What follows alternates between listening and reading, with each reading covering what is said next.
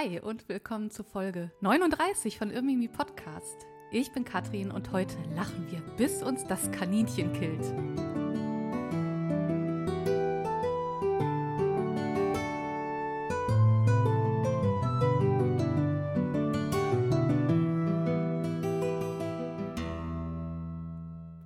Hallo, da bin ich wieder nach einer kleinen, großen, ja, aber sehr nötigen Pause.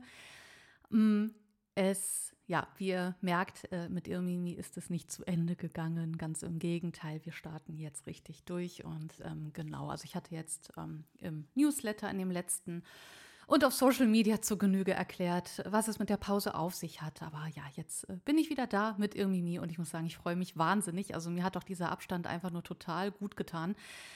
Ähm, weil man auch mal so ein bisschen, ja, so ein geliebtes Projekt ähm, auch mal ein bisschen aus ein paar Meter Entfernung mal betrachten muss. Und ähm, ich habe nie daran gezweifelt, dass ich das Projekt irgendwie langweilig finden würde irgendwann oder dass ich denke, ja, jetzt reicht's mit Irmimi und jetzt kommt das nächste. Also eigentlich, äh, naja, ich habe immer so äh, super viele Projekte sowieso, äh, auf die ich total viel Lust habe, aber äh, es, ja, es, man kann nicht alles auf einmal haben. Aber dann habe ich einfach gemerkt, also Irmimi ist wirklich etwas, ja, Konstantes in meinem Leben und das auch eine Konstante bleiben soll. Ähm, und äh, ja, deswegen habe ich dann auch gemerkt, so nach ein paar Wochen Pause, äh, in denen ich übrigens aber auch Themen gesammelt habe und so weiter, dass ich einfach, also ja, die, die Liebe fürs Mittelalter und die Liebe für Geschichte, die lässt nicht nach. Also die bleibt da.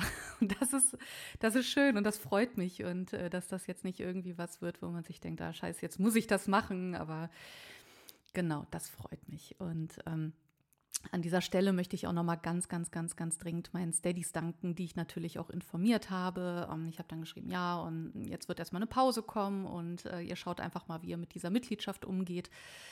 Ähm, und da muss ich sagen, nicht ein Steady-Mitglied hat sich abgemeldet, ganz im Gegenteil. Es ist ein Steady-Mitglied hinzugekommen. Deswegen an dieser Stelle herzlich willkommen, äh, liebe Tina. Wir kennen uns auch schon, wir haben uns schon persönlich kennengelernt und äh, deswegen freue ich mich umso mehr. Also ja, vielen Dank an alle, die mir nicht nur, ja, also die äh, auch via Steady geblieben sind und ähm, auch vielen lieben Dank an diese ganzen äh, Antworten, Reaktionen auf meinen letzten Newsletter und auch auf die Tatsache, dass ich Pause gemacht habe. Äh, da kamen einfach nur unheimlich faszinierende, nette E-Mails von euch äh, mit viel Verständnis und auch viele Leute, die dann auch äh, geschrieben haben, dass sie mit ähnlichen Problemen zu kämpfen haben, ähm, also äh, was psychische Gesundheit angeht. Und äh, ich muss auch sagen, das ist auch so ein bisschen mein Ding äh, und das werde ich wahrscheinlich, nee, nicht wahrscheinlich, das werde ich definitiv genauso weiterführen. Also diese Vermischung aus persönlichem und Mittelalter und diesem Podcast weil es einfach, ich kann es nicht anders. Ähm, aber so hat jeder seinen Stil und das ist etwas, was euch gefällt anscheinend oder den meisten von euch oder vielen von euch. Ähm, deswegen ja nochmal an dieser Stelle tausend Dank an alle, die mich weiter unterstützen und sich schon auf die neuen Folgen oder ja, auf diese neue Folge auch freuen. Ja, ich hatte das auch so ein bisschen, ähm, ich habe das so ein bisschen äh, verglichen mit äh, Marie Kondo irgendwie. Ich habe irgendwie so eine kleine Bombe aufs Leben geschmissen irgendwie und ich habe dann alles irgendwie mal so echt so einzeln in die Hand genommen. Mm, und mir dann alles mal so genau angeguckt, wie bei Marie Kondo, die das ja mit so Kleidungsstücken irgendwie tut. Und dann habe ich die angeglotzt und mich gefragt, ja, brauche ich das noch? Ähm, unter anderem habe ich ihr Mimi in die Hand gehalten. Ich habe neue Chancen, neue Möglichkeiten in die Hand genommen. Ich habe eher ja aktuelle Möglichkeiten in die zu dem Zeitpunkt aktuelle Möglichkeiten einfach mal so in die metaphorische Hand genommen und mir mal so gedacht, okay, also bringt mich das an mein Ziel oder nicht? Und da muss ich auch äh, nochmal an, äh, an den lieben Nikolas Wörl von Methodisch Inkorrekt, muss ich auch nochmal, hm, ja, Danke sagen, äh, dass er mich da auch ähm, und, wie, und viele andere auch im Podcast und äh, in dem Methodisch Inkorrekt Newsletter auch nochmal sehr inspiriert hat, weil, weil er auch ähm, darüber geschrieben hat, dass man wirklich entweder dieses Hell yeah or no hat. Also wirklich entweder ich mache etwas, weil ich es richtig geil finde, oder ich lasse es komplett sein. Also ich finde Schwarz-Weiß-Denken ganz katastrophal und äh, das ist vor allem, wenn man sich mit Geschichte und Geschichtswissenschaften beschäftigt, natürlich nicht so gut. Aber in diesem Fall muss ich wirklich sagen, hat es mir sehr, sehr, sehr gut getan, dass ich wirklich einfach nur 0 und 1, also wirklich so informatikermäßig 0 und 1, brauche ich, brauche ich nicht, Ähm, wobei da bei mir ganz, ganz viel Vorarbeit auch war. Also ich habe ganz viel überlegt, was sind meine Ziele im Leben, was möchte ich erreichen, unter welchen Konsequenzen möchte ich das erreichen, wo lohnt es sich, ja, aus meiner Komfortzone herauszukommen, wo lohnt es sich, über meine Grenzen hinauszugehen. Ähm, und das lohnt sich immer, wenn man an sein Ziel weiterkommt. Also mir würde es jetzt nichts bringen, irgendwie aus dem Flugzeug zu springen und Fallschirm zu springen, weil, weil das bringt mich persönlich nicht weiter. Was mich aber weiterbringt, ist es zum Beispiel zu trainieren, ähm, weiß ich nicht, äh, ja, ja, eben aus der Komfortzone rausgehen, indem ich vor, mich vor 40 Leute stelle und einfach mal etwas übers Mittelalter erzähle. Äh, da war ich letztens, ähm, ja, ist jetzt auch schon ein paar Wochen her, da war ich äh, mit Björn Hennecke, der Geschichtler, ihr kennt ihn, ähm, waren wir auch im Sachsenhain und hatten da eine Exkursion geplant. Und äh, ja, es waren mindestens 40, 50 Leute haben sich angemeldet und sind mitgekommen. Zwei Steady-Mitglieder, Stefan und Tanja, waren auch dabei. Ganz liebe Grüße an dieser Stelle. Wir hatten einen wunderschönen Tag. Aber also ich, ich war wirklich den Abend davor, war ich kurz davor zu sagen, nein, ich kann das nicht, mache ich nicht. Und ähm, ich habe in meine Notizen geguckt und ich bin richtig panisch geworden, weil ich dachte, das kann ich doch nicht, das kann ich nicht. Ich kann mich nicht so vor Leute stellen und das machen. Und am Ende ähm, war das eine ganz wunderbare Feuerprobe, vor allem im Hinblick darauf, dass ich jetzt auch äh, im Wintersemester einen Kurs an der Uni hier in Magdeburg gebe. Und das wird jetzt erstmal ein kleiner Dreiteiler, weil ich erstmal mich so ein bisschen ranfühlen möchte. Also ich werde nicht das ganze Semester durchgehend jede Woche eine Vorlesung haben, sondern ich habe mir gedacht, ich mache das wirklich in so einer heiligen Dreifaltigkeit quasi. Und in drei Sitzungen erzähle ich dann etwas über die Sachsenkriege und den, ähm, äh, also über die Sachsenkriege Karls des Großen. Und das ist etwas, was ich schon immer machen wollte. Ich wollte schon immer ähm, also nach dem Studium dachte ich mir, ich muss doch irgendwas mit Geschichte weitermachen. Und jetzt bin ich genau drin. Ich mache gerade genau das, was ich wollte. Und es bieten sich gerade so viele Chancen, genau das zu machen, was ich mir seit Jahren wünsche. Und manchmal vergisst man einfach, dass es gerade irgendwie vor einem ist, weil man Angst hat. Und was ich gemacht habe, ist, ich habe die Angst abgelegt, weil ich genau weiß, wenn ich das jetzt tue, komme ich meinem Ziel näher. Also lohnt es sich hier aus der Komfortzone rauszugehen. Und das möchte ich euch, ja, wovon redet die Alte hier? Ich möchte euch einfach nur sagen, äh, bei mir ist es die Geschichte, das Mittelalter, größere Projekte, die da drumherum passieren. Ähm, ich weiß nicht, werdet euch vielleicht irgendwie klar, äh, was sind eure Ziele und wo lohnt es sich aus der Komfortzone rauszugehen? Ähm, wo lohnt es sich ja, in die Selbstreflexion zu gehen. Wobei ich hier sagen muss, äh, ich bin jetzt seit Jahren irgendwie in diesem Selbstreflexionsmodus.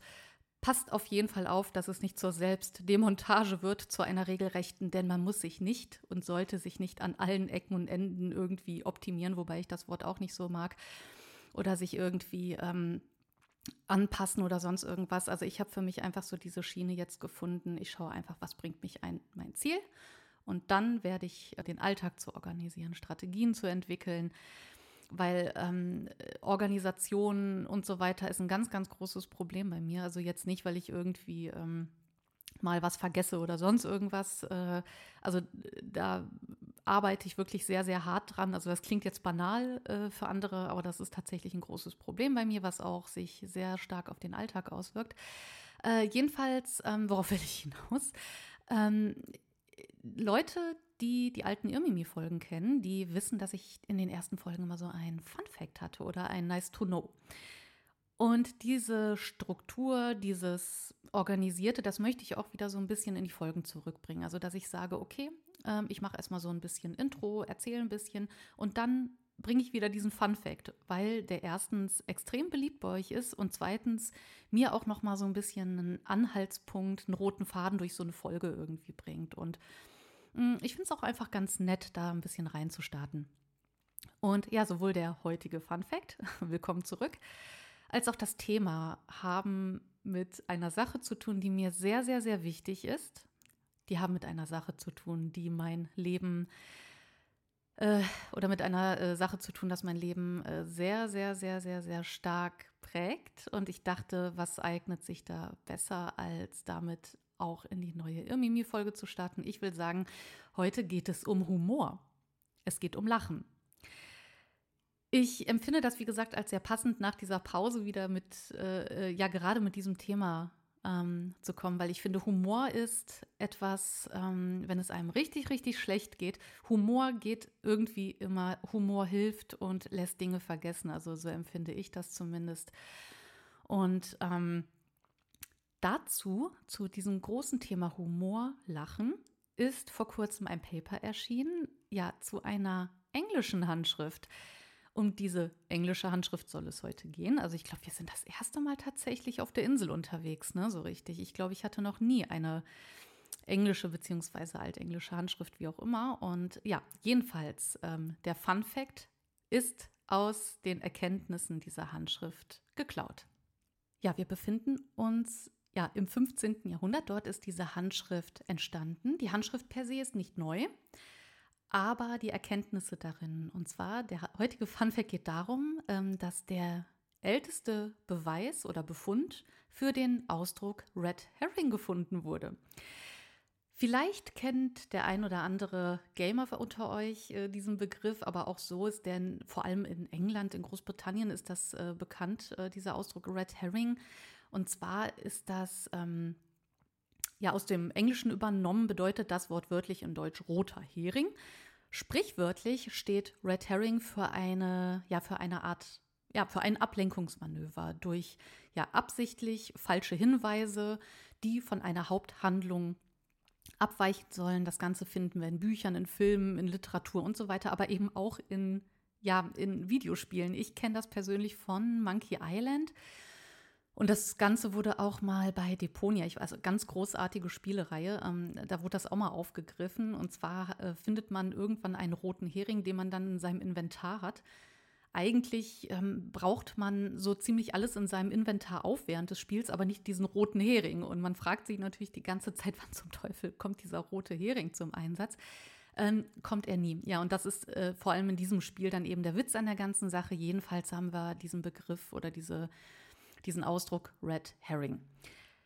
Ja, und jetzt wurde diese 500 Jahre alte Schrift oder diese fünf, äh, dieser 500 Jahre alte Text, der wurde nochmal analysiert, den hat äh, sich jemand nochmal angeguckt und zwar kommt da diese Redewendung zum, ja, Stand jetzt ersten Mal vor und zwar in einem Text mh, einer Art, ja, nennen wir es mal Stand-up-Comedy-Show, aber dazu gibt es gleich in der äh, Folge mehr.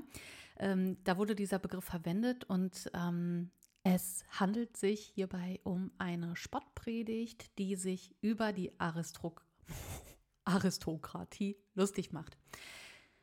Ja, diese Spottpredigt erzählt die Geschichte von drei Königen, die so viel essen, dass zwei Dutzend Ochsen aus ihren Bäuchen hervorbrechen und mit dem Schwert kämpfen.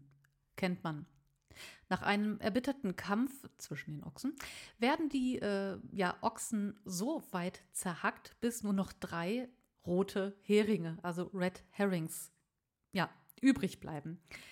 Ja, und diese Bilder, die sind für uns so bizarr, aber die, der Schreiber dieser, dieses Textes, der muss gewusst haben, dass eben diese Anspielung verstanden wird auf diesen Red Herring als Ablenkung, als Ablenkungsmanöver, sagen die Forscher. Mhm. Denn die Könige, äh, die hier äh, so viel essen, bis da diese Ochsen aus denen äh, rauskommen, die werden dann eben zur, ja, auf eine bloße Ablenkung reduziert. Ähm, es zielt darauf ab, dass Könige, ja, es ist ja wie gesagt eine Spottrede, ne? also Könige verbindet man mit Völlerei, Völlerei verbindet man mit absurdem Prunk und Prunk ist quasi, ja, steht für Ablenkung. Und das sind ja die Red Herrings. Ähm, die Erklärung finde ich auch sehr bizarr. Ähm, ich glaube, ich weiß, was gemeint ist, aber es ist schon, ähm, man muss sich da schon so ein bisschen drauf einlassen. Aber ich finde diesen Gedanken sehr, sehr, sehr cool. Also ich kenne mich jetzt auch nicht so richtig aus, wie in aktueller Literatur und in Filmen, ehrlich gesagt, dieser Red Herring.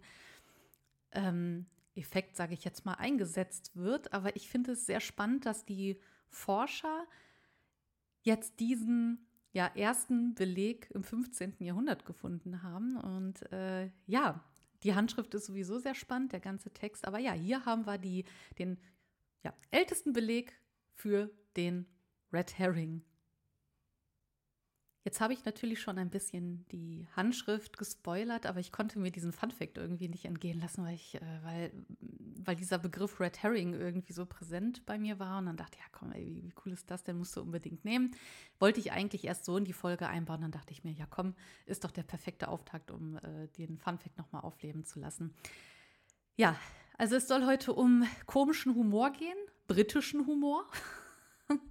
Also ich muss sagen, ich bin ein riesen Monty Python-Fan, deswegen, ähm, naja, aber dazu auch später mehr. Jedenfalls äh, befinden wir uns hier in den Ursprüngen oder mh, hm, Ursprünge weiß ich jetzt nicht. Auf jeden Fall schauen wir uns an, wo kommt der britische Humor eigentlich her? Und diese Handschrift, die wir hier haben, die ist ein, ja, eines von ja, vielen Zeugnissen. Und zwar ist das die Handschrift, die MS 19.3.1 oder nennen wir es einfach mal das Richard Heach Manuskript.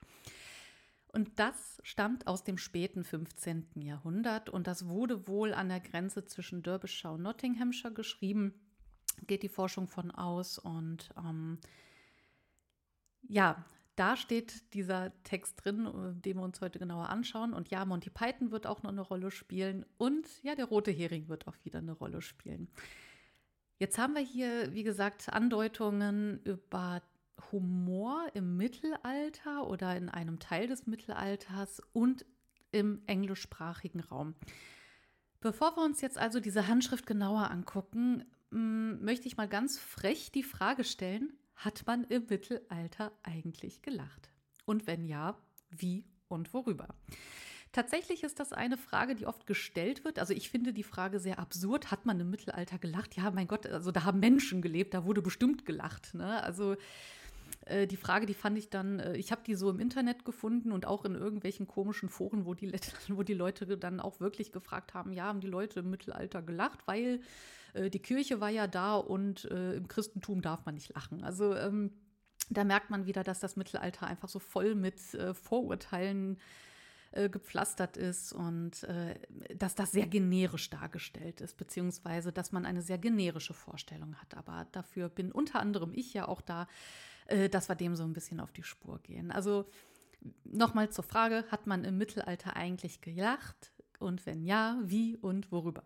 Dabei muss man sagen, das Lachen, das ist ja so wie heute auch ähm, ein kulturelles Phänomen. Also wir haben, äh, wir haben eine Einstellung zum Lachen, wir haben eine Einstellung zum Humor, der sich aber eben auch, ähm, oder die Einstellung, die sich je nach äh, Gesellschaft ändert, je nach ähm, Epoche, wenn man in die Geschichte blickt. Ne? Also auch heute, jeder lacht über etwas anderes, jede Gesellschaftsschicht lacht über etwas anderes. Ne? Also die Art und Weise, wie gelacht wird, ist eben auch abhängig von Anlässen äh, und von ähm, ja, Gesellschaftsschichten und so weiter und so fort. Wahrscheinlich auch, wie man groß geworden ist, wie man erzogen wurde, welchem Umfeld man sich befunden hat. Mhm.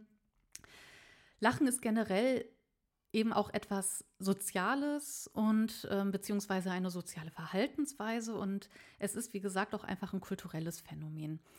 Ähm, Im Folgenden werde ich aber auf das abendländische Mittelalter mich beziehen und ähm, wir werden auch so ein bisschen durch die Jahrhunderte gucken. Also die große Einsteigerfrage, hat man im Mittelalter gelacht? Ja, das heutige Mittelalterbild, das zeichnet sich dann ja, ähm, wie gesagt, so ein bisschen aus durch diese, ja, auf der einen Seite diese totale Eintönigkeit. Ne? Man ist ja ständig zum ähm, Beten in die Kirche gegangen und äh, man wurde verbrannt, obwohl äh, als Hexe verbrannt, obwohl das nichts mit Mittelalter zu tun hat, aber einfach nur um nochmal so ein generisches Bild irgendwie aufzugreifen. Und alle, äh, alles, alles war traurig und trist und ähm, geschenkt. Ne? Also ihr könnt euch äh, gerne meine anderen Folgen anhören, ähm, bei denen es eben auch darum geht, äh, das so ein bisschen ähm, aufzuarbeiten. Aber auf der anderen Seite, also auf der einen Seite Eintönigkeit, auf der anderen Seite zeichnet sich das Mittelalter eben auch durch eine gewisse vermeintliche Widersprüchlichkeit aus. Manche denken, wie gesagt, ja, man durfte im Mittelalter äh, von der Kirche aus überhaupt nicht lachen. Ähm, aber auf der anderen Seite sprechen viele eben auch von einer Lachkultur des Mittelalters. Also wir denken jetzt zum Beispiel an die Fastnachtspiele des 15. und 16. Jahrhunderts. Die Folge habe ich euch auch verlinkt, äh, wo durchaus Humor eine Rolle gespielt hat im deutschsprachigen Raum. Jetzt haben wir ein Beispiel des Walisers Giraldus Cambrensis. Und zwar hat er sich ja um das Jahr 1200 über ähm, hat er über eine sehr geistreiche und witzige Unterhaltung geschrieben. Es heißt, am Hofe legen die Männer in ihren Gesprächen eine höchst witzig geistreiche Redekunst an den Tag, damit sie die Anwesenden zum Lachen bringen und für ihre Rede Lob erwerben. Dies gelingt ihnen durch beißenden Witz oder offenen Spott, bald mit milder, bald mit scharfer Zunge vorgetragen, unter dem Nebel von Doppelsinn oder Widersprüchlichkeit, mittels Umstellung der Wörter und Übertreibung erzielen sie eine Rede voll feinsinnig beißendem Witz. Also hier wird ja Humor bzw. Lachen quasi ähm, beschrieben. kennt, ihr, kennt ihr diesen Twitter-Account? Das ist witzig, weil, wo Witze beschrieben werden. Naja, wie auch immer. Aber hier ist jedenfalls eine Auseinandersetzung mit Humor, mit Lachen. Und hier haben wir schon mal einen Anflug davon, dass man eben auch über bestimmte Sachen gelacht haben könnte und ähm, ja, eben über Spott und Spottreden, wobei wir uns jetzt hier erstmal in England befinden. Was in diesem Kontext ähm, auch wichtig ist zu erwähnen, ist eben, dass ein, also wenn man jetzt so Richtung nach oben geht, Richtung Herrscher, Richtung König, da heißt es auch, ähm, oder da hieß es auch immer, dass ein guter Herrscher nicht etwa ausmacht, ähm, über andere zu lachen, sondern einen guten Herrscher macht auch aus, dass er über sich selbst lacht. Also nicht nur austeilen, sondern auch einstecken. Und gerade in diesem Kontext ähm, kann man eben auch sehen, was die eigentliche Kunst daran war, Menschen zum Lachen zu bringen oder was die eigentliche Kunst am Humor war. Ähm, es war dann so gesehen nicht der Humor selbst, sondern eher diese Art Schlagfertigkeit. Da muss ich zum Beispiel an Fabian Köster oder Lutz van der Horst denken von der Heute-Show. Die sind ja super humorvoll. Aber wenn die dann spontan auf die Politiker zugehen äh, bei äh, politischen Veranstaltungen und dann spontan auf die Sachen reagieren müssen, auf eine super geschickte Art und Weise, ähm, also dieser Humor setzt äh, die, die, ähm, den die betreiben, der setzt ja auch unglaubliches politisches Wissen voraus und wie gesagt eine Schlagfertigkeit und auch ein Spiel mit Wörtern und so weiter. Also das ist unglaublich anspruchsvoll und ähnlich scheint das dann eben auch gewesen zu sein. Wir haben auch ähm, ja, den Geschichtsschreiber Willem von Malmesbury und er schreibt über eine Situation, aber aus dem 9. Jahrhundert, die beschreibt er da. Da erzählt er von dem Philosophen Johannes Scotus, der eine spöttische Scherzrede auf Karl den Kahlen halten sollte. Der König, als er mit Johannes Scotus speiste und zu einem Scherz aufgelegt war, fragte Johannes Scotus, der ihm direkt gegenüber saß, scherzhaft: Was ist der Unterschied zwischen Scotus, also einem Schotten, und Sotus, einem Dummkopf? Johannes Scotus gab auf dieses Wortspiel wohl die witzige Antwort: Nur dieser Tisch. Tabula tantum. Und ja, man kann davon ausgehen, dass er da den Witz, ja, oder die Lache auf seiner Seite hatte. Ja, ich, also ich habe mich jetzt nicht weggelacht, als ich es äh, gesehen habe. Wahrscheinlich, weil ich im Recherchemodus war, weiß ich jetzt nicht. Aber es ist wahrscheinlich auch einfach die Situationskomik, die damit reinspielt. Wir lesen diese Witze in einer Handschrift. Ähm, und hier merkt man wahrscheinlich auch, es ist auch alles eine Frage der Situation und wie man etwas vorträgt vielleicht. Ne? Also wenn er da saß und das so total trocken gesagt hat irgendwie oder wie auch immer, äh, da spielt natürlich auch vieles mit rein. Aber es ist gar nicht so, weiß ich nicht, das ist ja, das ist ja gar nicht so viel zu unterscheiden wie heute, weil nur weil einer witzig ist, heißt es nicht, dass er, weiß ich nicht, eine ganze Halle Menschen unterhalten kann. Also auch hier hängen Humor und Intelligenz sehr stark zusammen, beziehungsweise eine gewisse rhetorische Kompetenz. Ähm, wenn man jetzt auch in Richtung Doppeldeutigkeiten geht, das ist ja auch einfach eine wahnsinnig hohe Kunst. Also wenn ich auch so an heutige Stand-up-Comedians denke, die wirklich sehr gut sind, die auch wissen, wie man mit Wörtern umgeht und so weiter. Und man muss ja auch, ähm, also Humor ist auch so treffend und je weniger, umso witziger. Also mit wenigen Worten Reaktionen hervorrufen. Also ich finde es wahnsinnig spannend und äh, ja, dass äh, eben dieser, diese Verbindung zwischen Humor und Intelligenz ist einfach unumgänglich.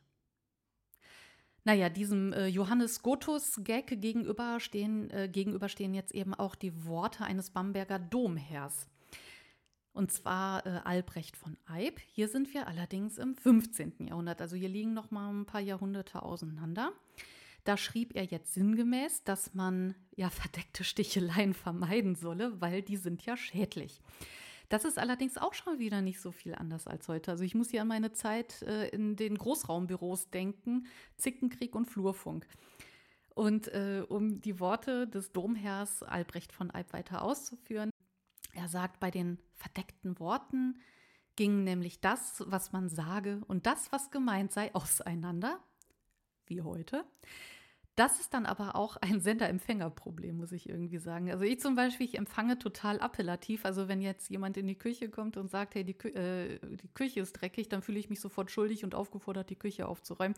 Also ihr wisst, was ich meine. Es ist ein Sender-Empfänger-Problem, aber äh, am Ende geht es hier um diese Sticheleien und ähm, er plädiert quasi dafür zu sagen, ey, jetzt, jetzt sag einfach auf den Punkt, was du willst. Ne? Also äh, oder das ist wahrscheinlich, das fällt dann in diese ganze Schublade Ironie und Sarkasmus und den muss man dann eben auch verstehen. Albrecht sagt eben auch weiter, dass sowas, ne, also diese ganzen Sticheleien und so weiter, die führen eben zu Zorn, Hass, Streit und Unmut und ich wiederhole mich, Büro. naja, weiter heißt es, dass man sowas aber auch, ähm, also wenn man schon diesen Humor an den Tag legt oder solche Witze, solche versteckten Worte, sage ich jetzt mal, ähm, dann sollte man diese aber im Kreise verständiger weiser Männer sagen. Ja, denn die verstehen das. Also hier koppelt er auch wieder Humor und Intelligenz, die, äh, mit denen man eben diese Ironie verstehen kann. Ja, und Witz und Humor ist auch bei den Humanisten ange angekommen. Und zwar sprechen wir hier von Poggio Bracciolini. Oh Gott, ich habe das bestimmt falsch ausgesprochen. Jedenfalls befinden wir uns hier in der ersten Hälfte des 15. Jahrhunderts und der italienische Humanist äh, Poggio hat eben auch, ja, man sagt, äh, Witzreden zur Perfektion äh, geführt und noch heute werden äh, die ähm, von Poggio gesammelten und teils selbst äh, angefertigten Witzreden da äh, bewundert und dieses Werk, also man spricht von dem ersten gedruckten Witzebuch und das heißt Facetier ähm, also F-A-C-E-T-I-A-E. -E. Hm, ich habe es euch aber unten verlinkt. Und äh, genau, da wird eben auch ganz viel gelacht und gespottet. Und hier wendet er wohl auch eine rhetorische Feinheit an. Und das Wichtigste, da sind auch Pupswitze drin. Also es wird klar, wer sich mit Humor und Lachen im Mittelalter befasst, der muss ja auf die Gesellschaftsschichten, auf die unterschiedlichen Gesellschaftsschichten achten, auf den Anlass, auf die Personen, äh, die Motive müssen beachtet werden und so weiter. Und man kann jetzt nicht sagen, die Menschen im Mittelalter haben über dies und das gelacht oder die Menschen im Mittelalter haben überhaupt gelacht. Also es ist alles wieder äh, ein bisschen komplexer und man muss ja eben auch beachten, wir befinden, also das Mittelalter umfasst eben ein paar Jahrhunderte und ähm, deswegen ist es auch immer schwer zu sagen, die Menschen haben gelacht über. Ähm, und ob man sich jetzt da in, Schicht, in der Schicht oben oder unten, sage ich jetzt mal ganz platt, äh, befunden hat, das macht dann natürlich auch einen Unterschied. Ein weiteres Beispiel, auch eben an diese Frage gekoppelt, ob man im Mittelalter gelacht hat, weil ja eben auch der christliche Kontext eine Rolle spielt. Äh, hier, hier ist eben auch die Frage, darf man als Christ lachen? Ich habe es jetzt selbst, selbst nicht überprüft. Ähm, aber in der Bibel gibt es wohl keine Stelle, also ich hatte keine Zeit, die ganze Bibel durchzuackern, ob ihr es glaubt oder nicht. Ähm, aber in der Bibel gibt es wohl keine einzige Stelle, in der es heißt, dass Jesus mal gelacht habe. Man kann es höchstens hineininterpretieren in manche Szenen, aber das wurde wohl nie Wort für Wort irgendwie so mal aufgeschrieben. Also wer da irgendwas zu weiß, gerne melden, da freue ich mich. Natürlich durften Geistliche auch lachen und ähm, die durften sogar auch über die, ja, über die Texte der Kirche lachen, sagen wir jetzt Paternoster, Ave Maria, Credo. Äh, die durften die zumindest auf eine witzige Art parodieren und sie fanden auch äh, zahlreiche Gleichgesinnte, die sich an solchen, ja, in Anführung, ja, doch blasphemischen Verspottungen erfreuten. Ähm, ich habe leider keine speziellen Jahrhunderte dazu jetzt gefunden, aber das, ähm, das wird wahrscheinlich auch nochmal einen Unterschied machen. Aber es gibt auch äh, wohl Quellen, die beweisen ähm, oder die, äh, in denen es heißt, dass Geistliche eben auch so ihre Scherzchen getrieben haben. Also die werden es, ich, ich kann mir vorstellen, ich weiß es jetzt nicht, dass man das jetzt natürlich nicht, äh, dass man das eben hinter den Klostermauern so ein bisschen unter sich gemacht hat, hier und da mal ein kleiner Gag. Was jetzt natürlich nicht heißt, dass die Menschen äh, jetzt irgendwie minder gläubig äh, waren oder sonst irgendwas. War einfach wahrscheinlich eine Art von Humor. Naja, jedenfalls fährt das Mittelalter generell, äh, jetzt ja, ich sage jetzt mal, äh, auf die Bibel ab, zum, also zumindest das christliche Mittelalter fährt natürlich auf die Bibel ab. Und ja, und nun, wenn Jesus jetzt laut Bibel nie gelacht hat, dann darf man halt auch nicht lachen. Als guter Christ könnte man meinen. Aber jetzt kommt hier ein interessanter Brauch, auf den ich gestoßen bin. Ähm, Finde ich jetzt ganz witzig. Ich äh, bin katholisch erzogen. Ich war auch Messdiener. Aber ich habe noch nie von dem Osterlachen gehört. Kenne ich nicht. Osterlachen als Brauch. Ähm, und das wird heute noch äh, ortsweise praktiziert. Also einmal, einmal im Jahr zu Ostern durfte man dann eben auch im christlichen Mittelalter in den Kirchen ganz herzlich lachen. Die Priester, die haben sich sogar äh, verkleidet, also das war irgendwie als Schweine oder Tiere. Und das war dann quasi ein einmal im Jahr ein kontrolliertes Lachen, das ja, wie gesagt, von der Kirche kontrolliert wurde. Ähm, also quasi wie The Purge, nur mit Lachen. Und eingeschritten ist gegen solche Parodien dann auch kaum jemand. Diese Verspattungen, die fanden ähm, ja keine Verbreitung außerhalb der geistlich-kirchlichen Kreise. Und äh, da gab es jetzt nicht so wirklich eine Gefährdung. Das war alles kontrolliert. Deswegen äh, war das wohl auch erstmal so weit in Ordnung. Es gab bestimmt Kritiker, da, da bin ich mir ziemlich sicher, oder kann man sich zumindest vorstellen, dass es da auch Kritiker gab.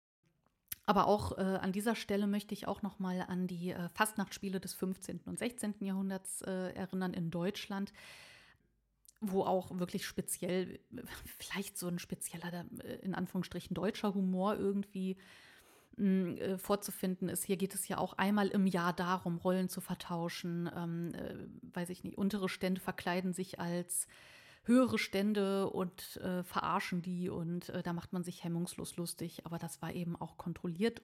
Auch interessant, äh, ich habe gesagt, das ist auch abhängig ja, von ähm, Lachen und so weiter, ist abhängig vom Stand und so weiter, aber auch die Differenzierung von Mann und Frau spielt hier eine Rolle. Und zwar durften Männer wir befinden uns hier ja so im 12., 13. Jahrhundert, sage ich jetzt mal zur Einordnung. Also Männer durften von Frau, vor Frauen keine obszönen Reden halten. Also wir befinden uns hier schon im höfischen Kontext. Es gab sogar Anleitungen, wie Frauen zu lachen hatten. Im Roman Raymond de Rose, Roman, Rosenroman nenne ich es jetzt mal, Roman de la Rose. Ich kann kein Französisch mehr. Jedenfalls im Rosenroman aus dem 13. Jahrhundert wird beschrieben, wie eine Frau sich zu verhalten hat, wenn sie mal etwas komisch finden, äh, äh, wenn sie mal etwas komisch fand.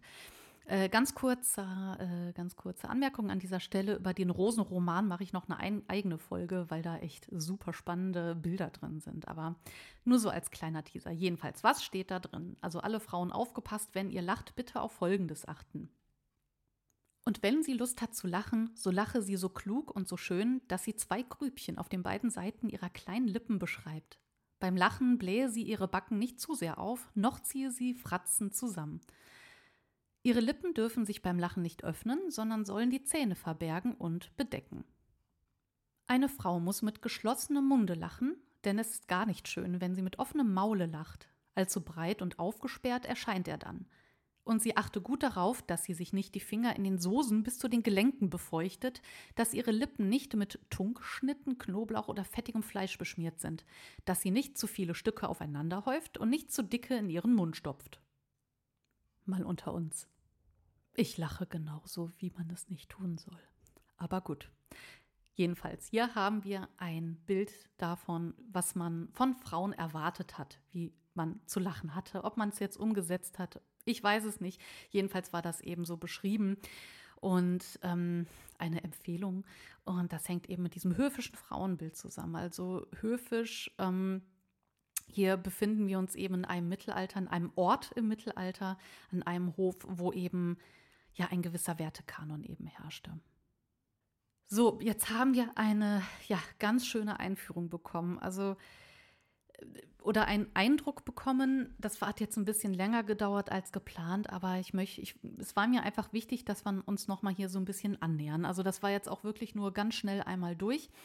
Ich will einfach nur sagen, ähm, es gibt nicht diese generische Aussage, im Mittelalter haben die Menschen so und so gelacht, in dem Jahrhundert so, in dem Jahrhundert so. Es gibt bestimmt Trends und so weiter, aber am Ende haben wir es hier ja eben mit Menschen zu tun und jeder wird wohl über was anderes gelacht haben und so weiter. Es ist alles nicht so einfach, aber wir haben jetzt eine Tendenz. Jetzt habe ich, wie gesagt, eine Handschrift herausgesucht und die, ja, möchte ich mal als konkretes Beispiel heranziehen, eben nicht zuletzt, weil wir hier den ersten oder den frühesten bisher bekannten Beleg für den Red Herring haben. Äh, diese Handschrift, ja, die zeigt eigentlich ganz gut, wie lange sich eine Art Humor vielleicht auch irgendwie durch mh, mm, ein Land ziehen kann. Wir haben hier, wie gesagt, das sogenannte Heech-Manuskript, also H-E-E-G-E. -E. Hege-Manuskript kann man auch sagen. Ich gehe davon aus, es wird Heech ausgesprochen. Äh, die Handschrift stammt, wie gesagt, aus dem 15. Jahrhundert und wurde an der Grenze zwischen Derbyshire und Nottinghamshire vermutlich geschrieben. Der Schreiber dieses Manuskripts heißt Richard Heech. Was finden wir in diesem ja, Manuskript? Also es besteht aus insgesamt acht Büchern. Das erste Büchlein, und um das geht es heute, enthält insgesamt drei Texte. Einmal die Romanze The Hunting of the Hare in Reimform, eine Spottpredigt in Prosa und den ja alliterativen Nonsensvers, wie er genannt wird, The Battle of Brackenwood. Und diese Texte bilden einen, ja, wie die Forscher sagen, wirklich einen Beleg für mittelalterliche Stand-up-Comedy quasi.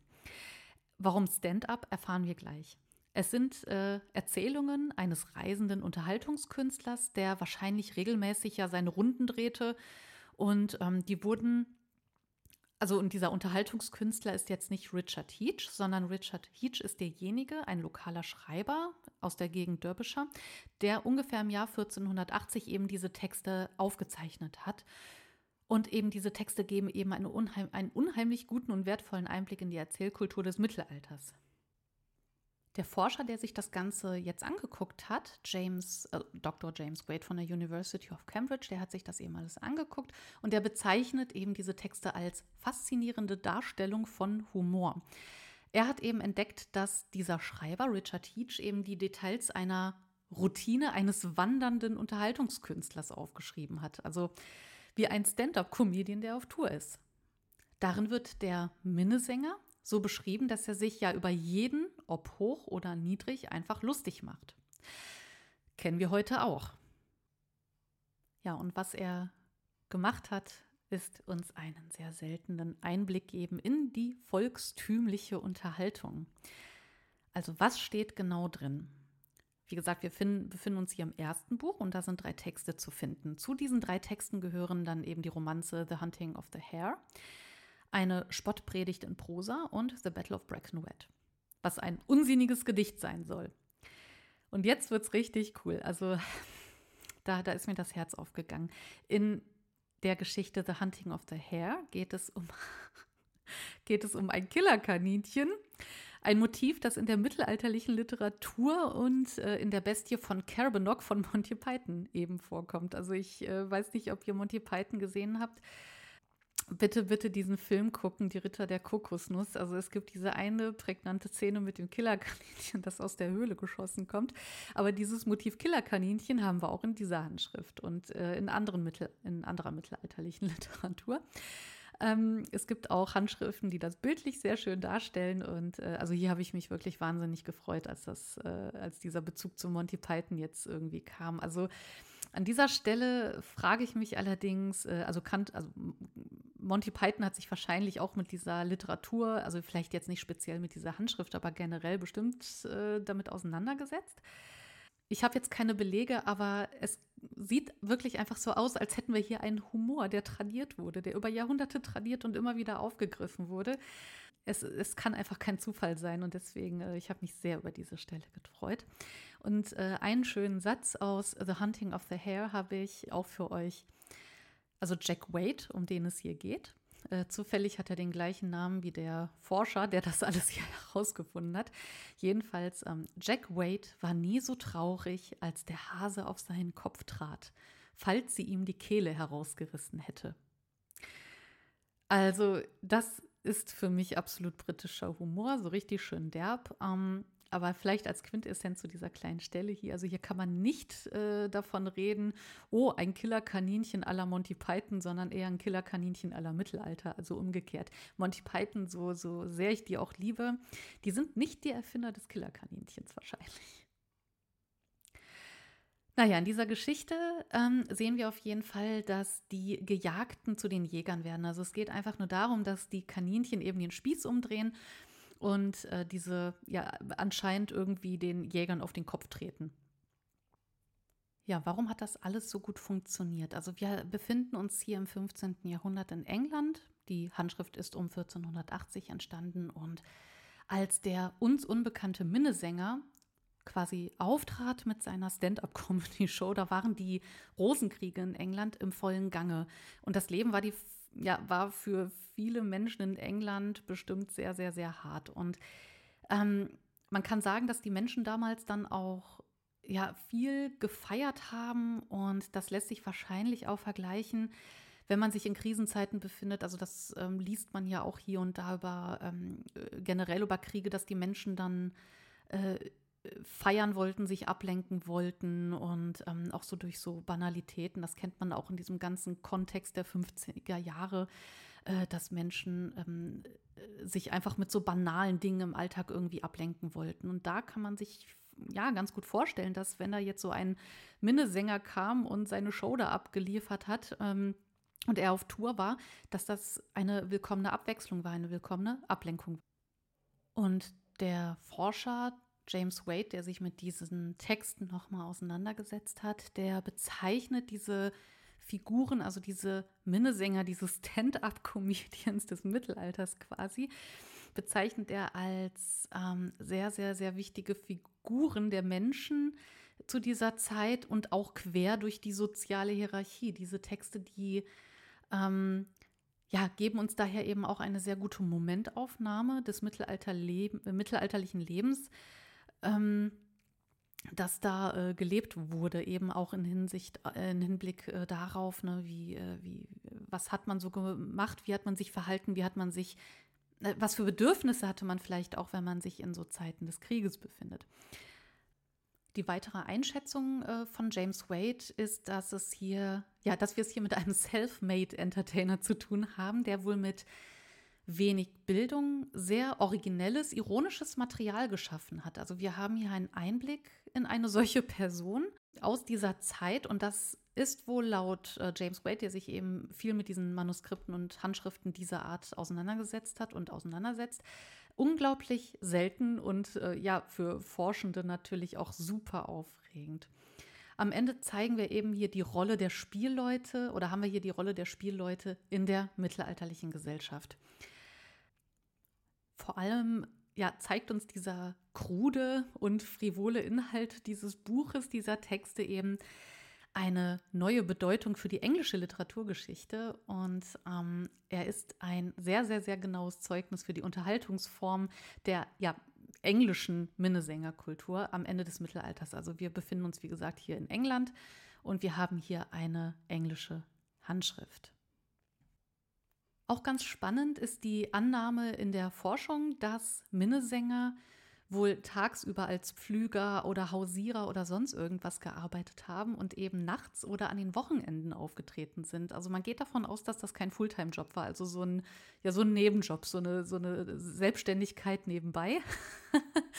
und äh, ja, das ist eigentlich ganz spannend. Und da würde mich ja auch irgendwie die Motivation interessieren. So, ach, das Pflügen und äh, mein Job als Hausierer macht mich nicht glücklich. Ich brauche jetzt irgendwie meine Erfüllung, indem ich mich über Menschen lustig mache.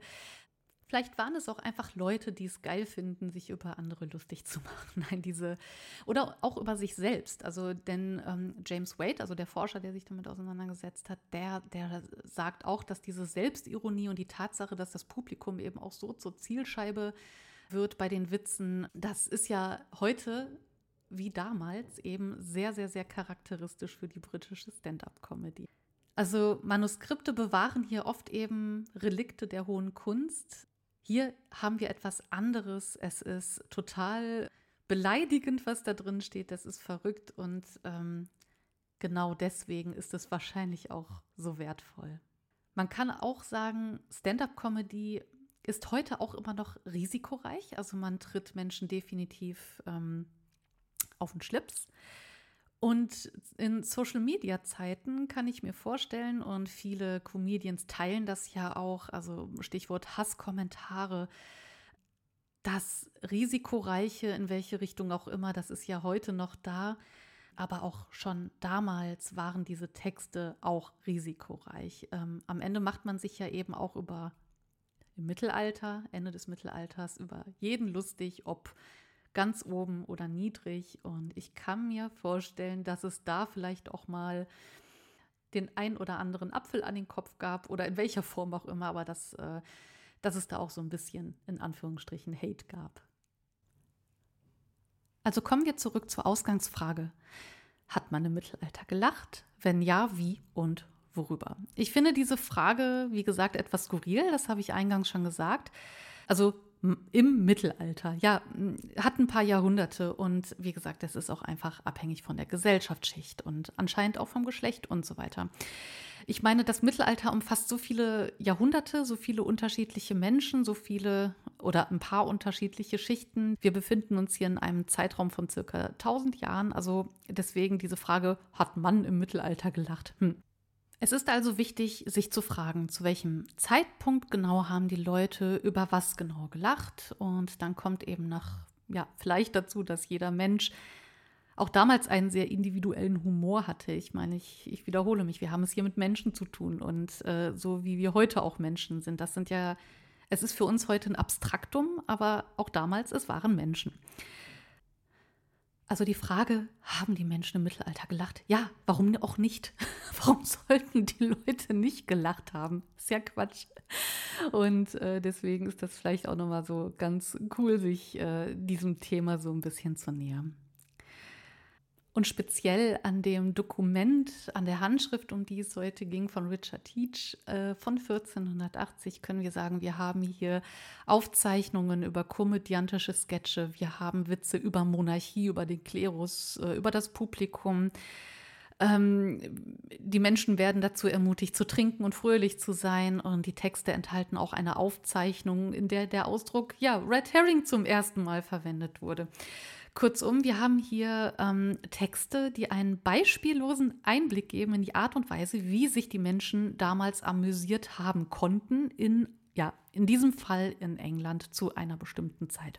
James Wade, Dr. James Wade, der die ähm, Dokumente gefunden hat, der geht sogar so weit vorzuschlagen, dass sie die Art und Weise verändern könnten, die wir äh, wie wir über berühmte englische Comics quasi aus Zeiten wie Chaucer und Shakespeare denken. Also ähm, aus literaturwissenschaftlicher Sicht äh, kann hier einiges noch untersucht werden und umgedacht werden. Und das ist das Spannende an Forschung. Es ist nichts in Stein gemeißelt und äh, das sind genau die Funde, äh, bei denen mir das Herz aufgeht. Also wenn man wirklich etwas findet, wo man dachte, nee, ist zu Ende geforscht, ist tot geforscht, dann findet man plötzlich einen Text, der, man guckt sich diesen Text an oder eine Handschrift, wie auch immer, und dann, ja, und dann wird etwas Neues herausgefunden und es kann eine Sache komplett neu gedacht werden. Also ja, große Liebe geht raus. Und nun möchte ich euch auch langsam mal entlassen nach dieser, ja, doch längeren Folge als gedacht. Aber gut ist so, aber ich glaube, das ist ganz nett. Ähm, ja, die erste Folge nach der Pause darf ein bisschen länger sein. Ich möchte euch jetzt aber noch mit einem Zitat entlassen, und zwar von dem Philologen und Literaturwissenschaftler Rüdiger Schnell zum Thema Humor und Lachen im Mittelalter. Der Hauptunterschied zwischen mittelalterlichem und neuzeitlichem Lachen besteht sicherlich nicht in den Ursachen und Zielen des Lachens Schadenfreude, Überlegenheit, Erstaunen, Entspannung, Aggression, Distanz, Lebenserfahrung, Erleichterung und anderes, sondern in den Gegenständen sowie Szenen und Situationen, über die gelacht wird. Schöner Gedanke, dass ja, Humor und Lachen uns ja über die Jahrhunderte auch verbindet. Alles klar, dann sage ich wie immer im Sinne der Geschichte immer schön zurückschauen und nicht vergessen zu lachen.